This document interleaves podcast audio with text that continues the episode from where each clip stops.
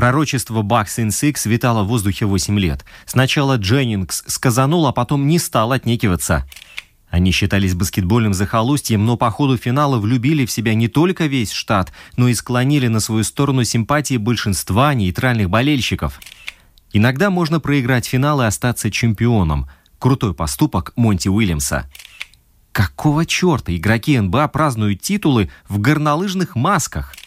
Спасибо, Енис, что ты возвращаешь баскетбол старой школы. Теперь в лиге только один Супермен, и это ты. Всем физкульт-привет! Меня зовут Роман Антонович, и я спортивный журналист Латвийского радио 4. Спорт многогранен, и он открыт для всех – профессионалов и любителей, болельщиков и их соседей. В подкасте «Спорт сегодня» мы будем говорить о спорте, узнавать о спорте и даже заниматься спортом. Слушайте, подписывайтесь и делитесь. Эти действия, кстати, тоже считаются спортивной активностью.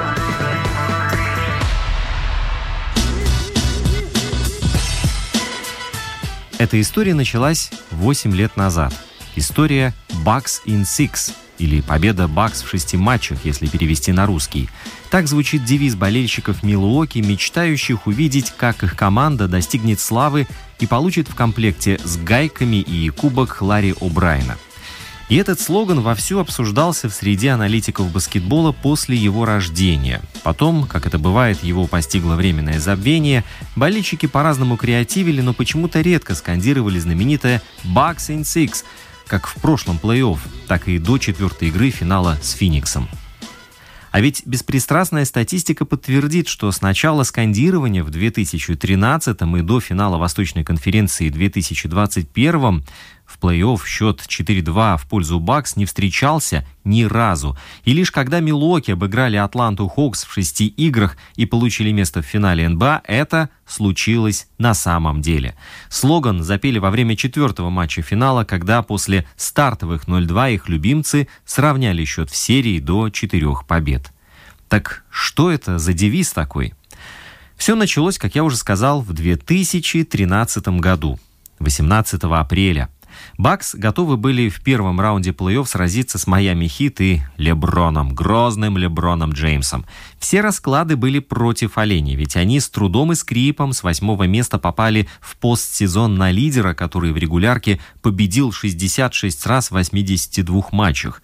За три дня до первой игры серии на церемонии вручения наград Wisconsin Sports Awards защитника Милоки Брэндона Дженнингса спросили, что тот думал по развитию сюжета этой серии – «Я очень уверен», — заявил он, — «я уверен, что все нас списывают, но я вижу, что мы выигрываем серию в шести матчах». Пусть олени тогда и не выиграли 4-2, а сыграв, как олени бесславно таки проиграли 0-4, но слово все-таки не воробей. Как выяснится позже, у команды из Висконсина, несмотря на множество неудач, уверенное предсказание Дженнингса выйдет далеко за рамки обычного комментария на церемонии награждения. Последующие несколько сезонов были неприятными для Бакс, но в 2018-м все стало меняться. Дженнингс, который ушел из Милуоки в Детройт Пистонс и попрыгал между несколькими другими командами, вновь вернулся на один сезон в Милуоки. Когда же его спросили о его комментарии, который он дал пятью годами ранее, Брэндон задорно ответил. «Я утверждал и был уверен в победе оленей в шести матчах. Что я должен был ответить? Что мы проиграем и нас как оленей захватят? Нет, всегда Bucks in Six. Это для нашей культуры.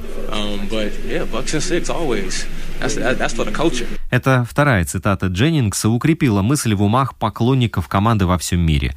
Это стало одновременно и триумфальным объединяющим кличем и неким задорным стебом, завернутых в одну красивую упаковку. И фанаты уже не стеснялись, а скандировали как есть «Bucks in six», вызывая смутное замешательство оппонентов. Bucks in six, baby! Bucks in six! Да, вот так это звучит. Phoenix, the sun is going down. Вставшим легендарным плей-офф 2021 года это песнопение уже стало пророческим, когда Милоки Бакс победили Атланту Хокс в шести матчах и направились в финал на шесть матчей против Феникс Санс. Пророчество сработало и в главной серии, которая началась для Висконсина с двух поражений подряд – Казалось, что все было совсем-совсем плохо. Но не надо трясти зеленый маг. Когда в составе присутствует алфавит, Bucks in Six – вполне достижимая цель. По закону жанра здесь должна звучать тема тревожно торжествующего характера. Например, вот такая – они безнадежно уступали после первых двух матчей финала, затем одержали вверх в четырех играх подряд. Они считались баскетбольным захолустьем, но по ходу финала влюбили в себя не только весь штат и безумные 65 тысяч в фан-зоне за пределами арены, но и склонили на свою сторону симпатии большинства нейтральных болельщиков. Милуоки Бакс стали чемпионами НБА впервые с 1971 года. Ровно полвека минуло с тех пор, как Карим Абдул-Джабар и Оскар Робертсон раздавили Балтимор – Теперь в Висконсине появились новые обладатели Кубка Ларри О'Брайна. И кто бы мог подумать, что субтильный паренек из второго греческого дивизиона, не обладающий большей частью фундаментальных навыков баскетбола, через 8 лет после драфта превратится в одного из самых развитых физически и сильных ментально игроков лиги – даже Бакс едва ли рассчитывали, что выбранный под 15 номером баскетболист к 26 годам станет чемпионом и двукратным MVP НБА. Но им повезло, так же, как и Енису Адетакумба повезло переехать в Висконсин. Ни до, ни после, ни в Милуоке, ни в других командах ставка на голый потенциал и уникальные физические данные не срабатывала настолько идеально. В лучшем случае получался очередной тонмакер – Четыре года назад в Тони и Енисе видели переднюю линию будущего, но в минувшем сезоне Макера потеряли где-то в районе Кливленда, а Адетакумба стал эталоном работоспособности. Его, знаете ли, не смущало долгое отсутствие пристального внимания со стороны прессы. Наоборот, благодаря отсутствию отвлекающих факторов, в скромном Висконсине он мог еще больше сосредоточиться на тренировках. В итоге сначала Грек удивил физической формой, набрал более 20 килограммов мышечной массы, прокачался и стал только быстрее, чем полностью оправдал прозвище «Грик-фрик». Затем поразил нестандартным подходом к игре. Еще Джейсон Кит начал использовать форварда ростом 211 сантиметров в качестве основного плеймейкера Милуоки – надо напомнить, что Ениса критиковали за ограниченность игрового мышления, за ранние вылеты из плей-офф, за якобы отсутствие амбиций и нежелание переходить в клуб из большого рынка. Но греческий спортсмен, как атомный ледокол, преодолел все препятствия, стал вариативнее действовать без мяча и принялся уничтожать под кольцом на историческом уровне. Он прошел омраченный травмами соперников путь до финала и чудом сам спасся от серьезного повреждения после страшного приземления. Он добился супер максимального контракта на 228 миллионов долларов с бакс и фактически заставил владельцев пойти в банк И злые языки были посрамлены. А Детакумба заслужил это чемпионство, как никто другой. Крис Миддлтон, Брэндон Найт, Брэндон Дженнингс, Вячеслав Кравцов. Вот кто в этой четверке игроков оказался лишним? Правильным ответом будет Миддлтон.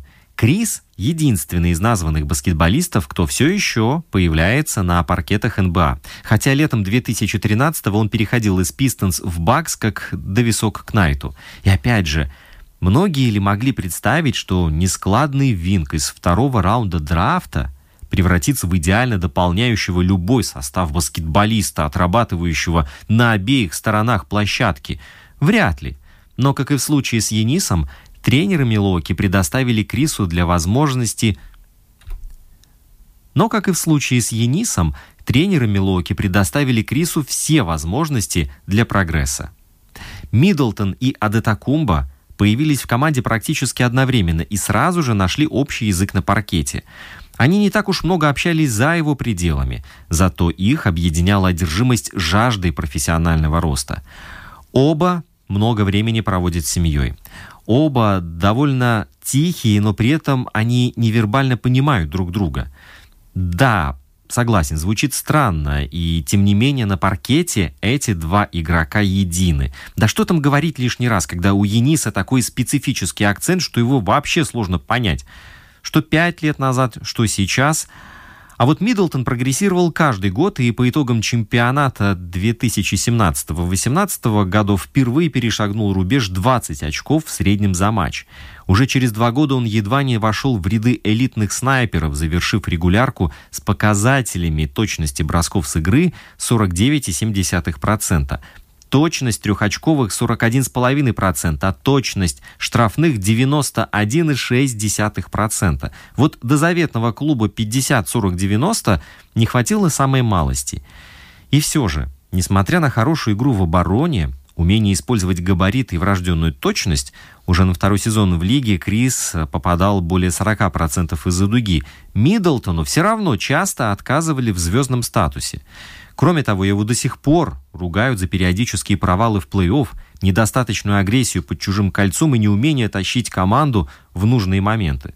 Чего уж скрывать, 29-летний баскетболист не избавился от всех игровых слабостей, но при этом он успешно принял роль второй звезды, способной в определенных матчах набрать 35-40 очков. Свои 40 Миддлтон уже пробил в четвертой игре финала – Ему привычно, что самый яркий момент в исполнении Ниса затмил его выступление. Ничего, он все равно получает достаточно признания от одноклубников и тренеров. Ну и, конечно же, он стал чемпионом. Минута славы оказалась благосклонна каждому из звездного трио команды из Висконсина. Дрю Холидей, к примеру, стал инициатором и соавтором, возможно, самого эмоционального момента финала, когда в ключевом владении пятого матча он вырвал мяч из рук Дэвина Букера и отправил Ениса в воздухоплавательную экспедицию над Полом. Крисом Полом. А ведь этого могло не произойти – Перед началом сезона Бакс присматривали себе нового разыгрывающего и остановились на двух основных кандидатурах – Холидее и Поле. И неизвестно, как бы сложился сезон для двух клубов-участников финала, если бы по какой-то случайности Крис оказался в Милуоке, а Дрю в Финиксе. Но почему-то кажется, что произошедший в реальности вариант является наиболее выгодным для обеих команд. Холидей сумел успешно поделить мяч с Енисом, а близкий к эталону классического разыгрывающего Крис Пол отлично подошел молодым Санс. Того же мнения придерживаются и руководители Милуоки. Согласно сообщению инсайдера Марка Стейна, именно Дрю изначально являлся для них приоритетным вариантом. Почему? Когда-то Холидея, выбранного Филадельфией под 17 номером драфта 2009 года, считали настоящим травматом, неспособным демонстрировать высокий уровень выступления на регулярной основе. Сейчас же с его именем ассоциируется стабильность. И пусть не в нападении, где он периодически промахивается даже из самых выгодных положений и не очень-то успешно обостряет без Ениса, но его объем работы в защите и умение доставить мяч, а затем отойти на второй план и по-прежнему стягивать внимание защиты уже являются значительным прогрессом. Холидей подошел к этому финалу в отличной физической форме. Он уберег себя от травм. В то же время Крис Пол все же получил дежурное повреждение, и, как показывают последние матчи, оно по-прежнему оказывает на него влияние. В межсезонье Бакс приняли верное решение, хотя поначалу многие болельщики так не считали. Перемены в игре Брука Лопеса настолько разительны, что молодые фанаты уже не помнят того тяжелого, но техничного центрового из Бруклина, набиравшего большинство очков вблизи кольца. Именно старая манера игры позволила ему стать самым результативным баскетболистом в истории Нетс, а затем наступил 2016 год. Лопес решил не испытывать судьбу и вместо устаревшего топтания внутри краски запрыгнул на уезжающий трехочковый поезд. А количество его бросков резко возросло с 0,2 до 5,2 попыток с точностью около 35%. Это не только сохранило ему долголетие, но и автоматически дало пропуск практически в любую команду. Ну, представьте себе, разыгрывающий пятый номер – это роскошь, за которую все готовы платить. И Брука в 2018 году подобрали Бакс после его странного однолетнего вояжа в Лейкерс – Большого подписали на однолетнее исключение на сумму 3 миллиона 300 тысяч долларов, но его игра и совместимость с небросающим Енисом настолько впечатлила менеджмент команды, что уже в следующем сезоне стороны заключили новое соглашение на 52 миллиона и 4 года. Лопес переформатировался в идеального центрового для регулярного первенства, открывающего трехсекундную зону для проходов Ениса. Да, Брук фактически медлителен, но он неповоротлив и косолап, как Мишка. Да, этими уязвимостями с особым рвением пользовались защитники Феникса, но все же даже в финале Лопес периодически напоминал себя прежнего и с легкостью затаптывал отправленных на его защиту номинальных форвардов. А исходящая от центрального угроза дальнего броска все же давала Енису чуть больше пространства под кольцом.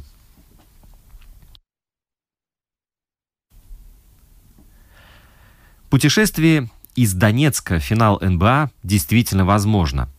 Энтони Леон Такер, а вы думали, он просто какой-нибудь Пол Джеймс, все-таки добрался до главных матчей в своей карьере. Пусть это произошло на 37-м году жизни, пик его физических возможностей соответствовал времени, символично проведенному в Фениксе. Пик его защитной эффективности и понимания игры пришелся на годы в претенденте на чемпионство в Хьюстоне, в котором два сезона он провел рядом с Крисом Полом. А ведь в начале чемпионата 2020-2021 года Пиджей выглядел отвратительно. Он откровенно не понимал, что делать в такой сливной команде после стольких лет борьбы за высокие места. Как он сюда попал? Вот отсюда и бросающаяся в глаза растренированность и удручающая неточность. Но Бакс все же поверили в форварда-ветерана. Такеру понадобилось довольно много времени для того, чтобы набрать форму, но, к его чести, надо сказать, что в финале он оказался во всеоружии. Играл по 30 минут, отлично попадал трехочковый и, что самое главное, защищался против Букера, Пола, Эйтона, да вообще против всех.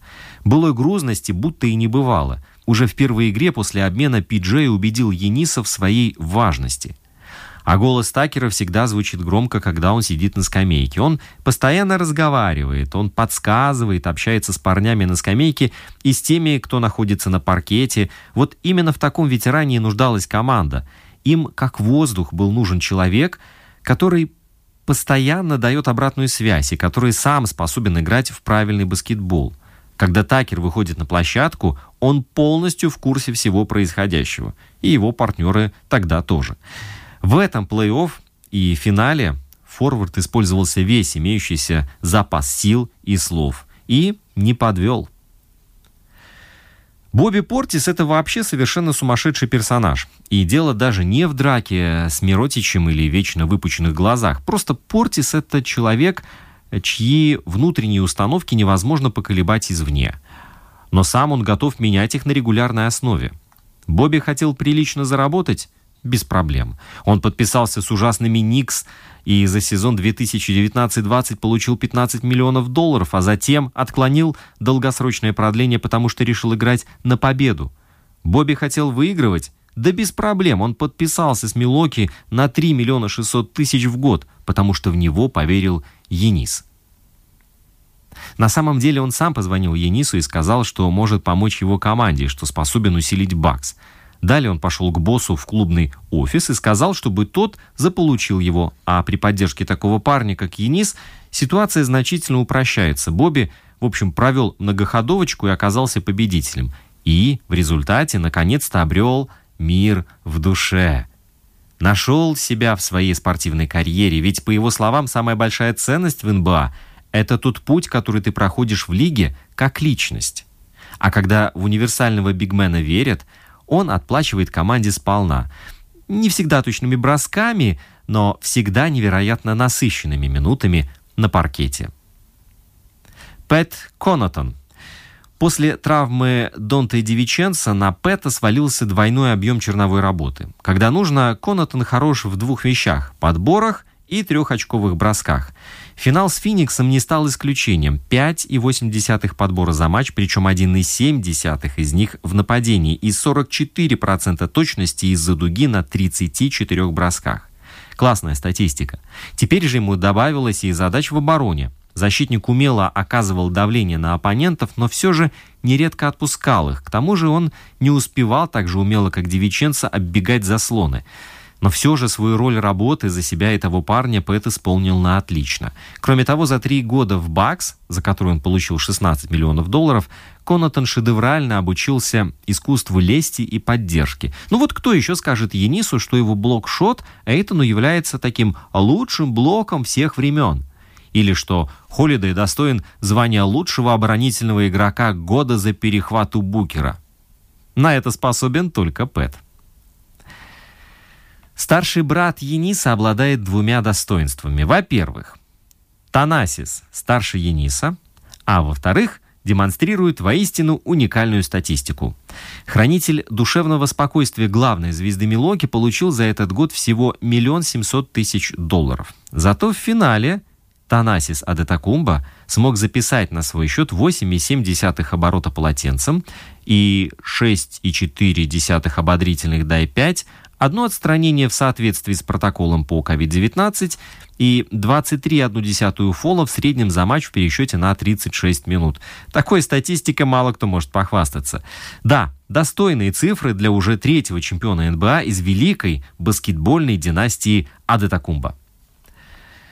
Я сейчас перечислил вам фамилии игроков, которые стали чемпионами и которые действительно достойны того, чтобы их портреты в словесном виде были озвучены на всех радиостанциях Вселенной. И кроме, кстати, вышеперечисленных спортсменов, чемпионские перстни получили. Загибаем пальцы. Джефф Тиг, 6 игр в финале, любимец тренера Буденхольцера из четырехзвездочной Атланты. Брин Форбс, три игры, снайпер, который так и не смог попасть. Джордан Вора, одна игра, потому что Джордан. Элайджа Брайант и Сэм Мэрил по одной игре, потому что в каждом походе за кольцами должны быть свои Элайджа и Сэм. Привет, Толкин. А еще травмированные Донте Дивиченца, Мамади Диакита, Джастин Джексон и Аксель Тупан из тех, кто в финале на площадку не выходил. Все же эти парни заслужили чемпионство, и теперь они празднуют его вместе со всем городом.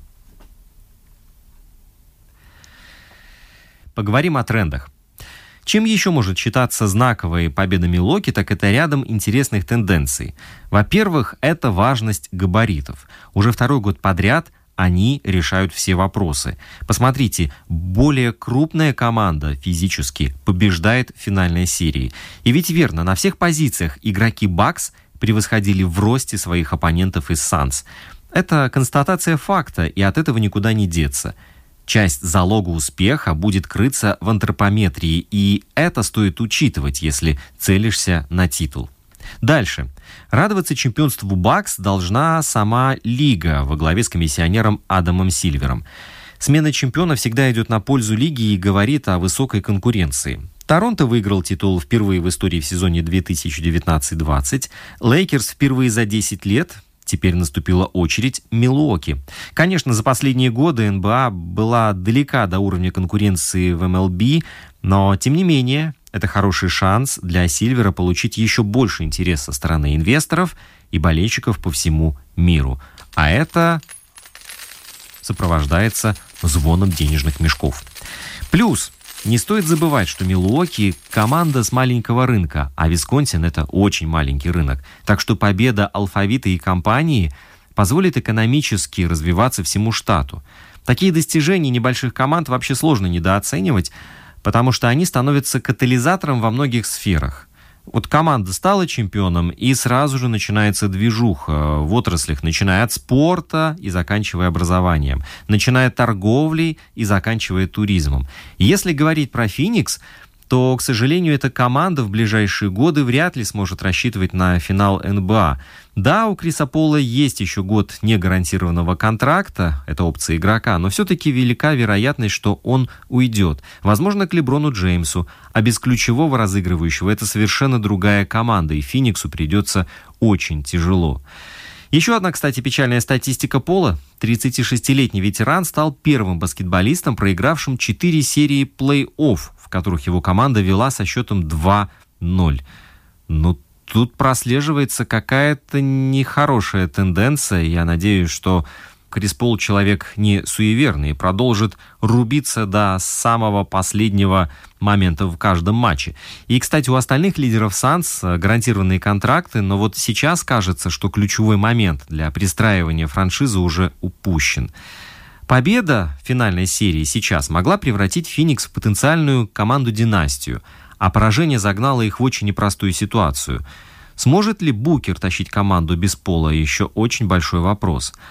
А вот у Милуоки из ключевых игроков, кроме Пиджей Такера, все остаются на следующий год. Так что Бакс продолжит свою победную поступь, и помешать им на Востоке, похоже, может только что разве звездные Бруклин. Чтобы два раза не вставать, расскажу один знаковый и трогательный эпизод про Феникс в этой финальной серии, а точнее про его тренера Монти Уильямса. Обычно проигравшие титул игроки и тренеры в лучшем случае пожимают руки победителям и сухо поздравляют, там, поздравляю, поздравляю. А в худшем просто сбегают с площадки до начала празднований, и сколько камеры э, в трансляциях их не ловят, поймать уже некого. Так вот, потерять чемпионство действительно очень тяжело. Особенно, когда идешь к нему долго, когда преодолеваешь множество препятствий и трудностей. И вот так обидно останавливаться в полушаге от мечты, что находиться на паркете, когда соперник радуется призу, который должен был быть у тебя, ну не знаю. Вообще на пресс-конференции э, Монти Уильямс через длинные паузы очень негромко подбирал слова, потом извинился и вышел. И многим людям в такие моменты действительно хочется зарыться поглубже, не показывать своего разочарования. Тихонько сидеть и недовольно, наверное, завидовать более сильному сопернику. Но Монти Уильямс другой. Что он сделал? Он отправился в чемпионскую раздевалку Милуоки. Для чего? для того, чтобы поздравить Бакс с заслуженным чемпионством и поблагодарить. И вот тут я хочу сказать, что, возможно, самый красивый момент этого финала НБА случился не на паркете. Он произошел в раздевалке. Поздравляю с победой, парни. Спасибо за этот опыт. Благодаря вам я стал сильнее как тренер, мы стали сильнее как команда. Это слова Монти Уильямса. И вряд ли кто-то из стана Милоки ожидал такого поворота, когда услышал эти слова у себя во время празднования в раздевалке. Монти Уильямсу трудно не сопереживать. Вы знаете, тренерская карьера экс-игрока Spurs и Magic начиналась многообещающе. После пяти лет в должности ассистента Нейта Макмиллана в очень бодром Портленде, Роя Олдриджа, Монти получил должность главного в Новом Орлеане, где в первый же сезон вернул Криса Пола и тогда еще Хорнетс в плей-офф, но, к сожалению, для полубастующего а, Криса этого было мало, и летом он потребовал обмен. С новой молодой командой, это были уже Пеликанс и новым лидером Энтони Дэвисом, за 4 года Монти вновь сделал команду уровня плей-офф. Но после свипа от Golden State в первом раунде Уильямса уволили. Тогда еще не знали, что Golden State практически непобедимая династия, и проиграть ей не так уж и зазорно. А без Монти Новый Орлеан перестал прогрессировать и в итоге потерял Дэвиса, точно так же, как и Криса Пола за 8 лет до того. После увольнения Уильямс недолго был безработным. Новый сезон он начинал первым ассистентом в Оклахоме. И в этот момент в его жизни случилось горе. Его жена Ингрид, с которой они были вместе 26 лет, разбилась в автокатастрофе после лобового столкновения с вылетевшей на встречную полосу машиной. Чтобы заботиться о своих пятерых несовершеннолетних детях и помочь семье пережить потерю, Монти был вынужден оставить работу тренера, подразумевающую постоянные переезды. И тогда бывший клуб Уильямса Сан-Антонио, впрочем, э, решил не оставлять его совсем уж без баскетбола и дал возможность попробовать себя в менеджменте команды. В 2018-м Уильямс вернулся к тренерской работе и после года в штабе Филадельфии был приглашен на должность главного наставника в Фениксе. Худший на тот момент с гигантским отрывом команде Запада, над которой все вокруг потешались за выбор Эйтона вместо Дончича. И с Монти в клубе Дэвин Букер попал на свой первый матч всех звезд, а закончился сезон вообще восхитительным рывком 8-0 в пузыре. И тогда казалось, что это так, пустой звук. Фениксу не хватило этого рывка для выхода в плей-офф. Но после такого в переходе к своему бывшему тренеру уже заинтересовался Крис Пол, следующую команду которого Оклахома подбирала с учетом пожеланий игрока. И через год Монти и Крис уже были в первом в жизни финале НБА. И если для Криса, как баскетболиста, этот финал, возможно, может остаться единственным, то вот история Уильямса в качестве топ-тренера НБА только начинается. И у него есть все возможности когда-нибудь вернуть Феникс в финал НБА. Можно даже не сомневаться, Монти не лгал, когда сказал в раздевалке Милуоки, что эта серия, благодаря поражению, сделала его, как тренера, и его команду сильнее. Иногда можно проиграть финал и остаться при этом чемпионом. Кстати, когда Монти Уильямс очутился в раздевалке новоиспеченных чемпионов, они были в горнолыжных очках. Сам-то он вряд ли удивился, а вот у нас от такого зрелища на лицах возникает недоумение.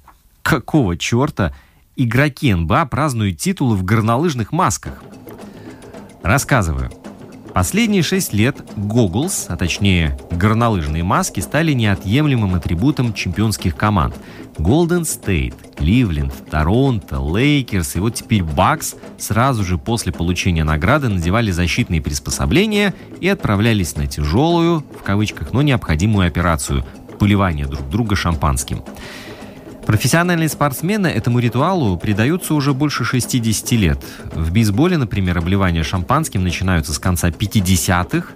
И, естественно, нельзя не обратить внимание на то, что Чикаго Майкла Джордана, Лейкерс Шакила О'Нила и Коби Брайанта, Сан-Антонио Тима Данкана не боялись подвергнуть себя опасности быть облитым шампанским.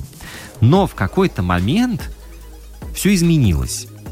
Человеком, который привнес меры предосторожности, был защитник Майами Рэй Аллен.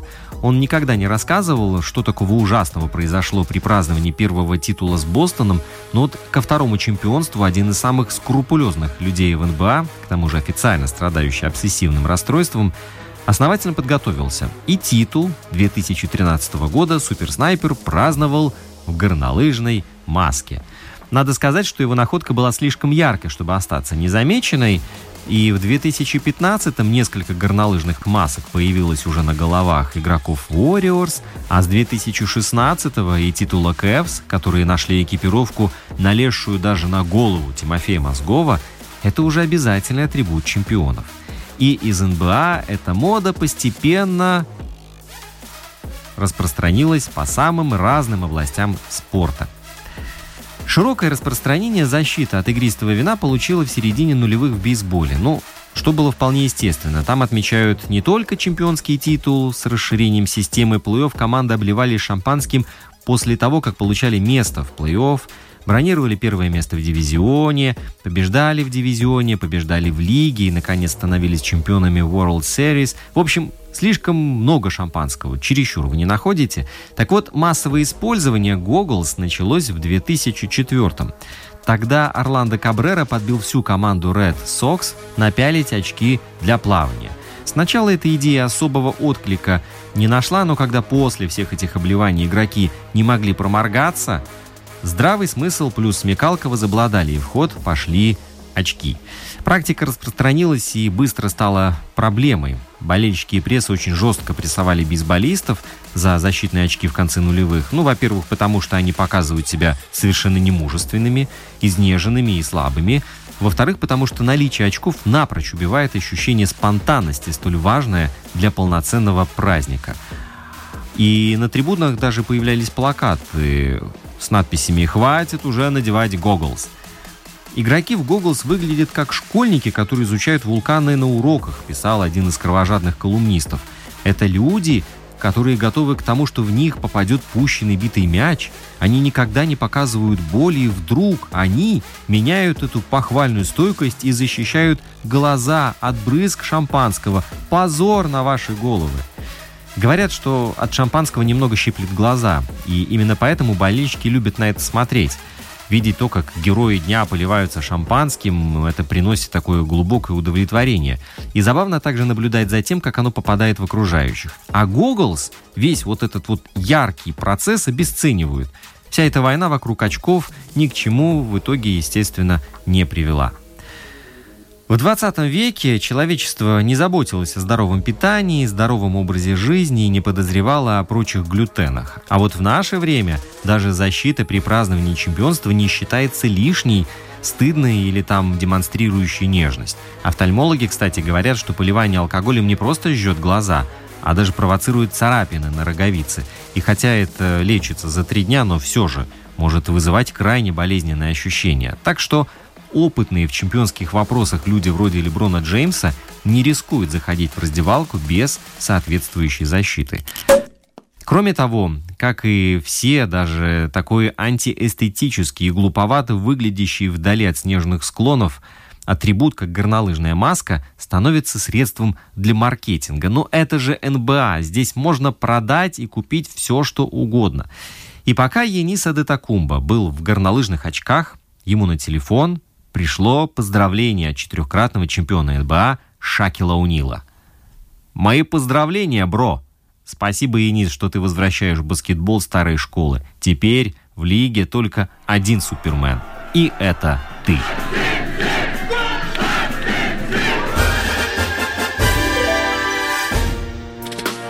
Инстаграм подкаста «Спорт сегодня» at lr4sport. Домашняя страница радиоканала lr4.lv, страница в Фейсбуке «Латвийское радио 4». Слушайте, подписывайтесь и делитесь. Мы с вами скоро встретимся вновь.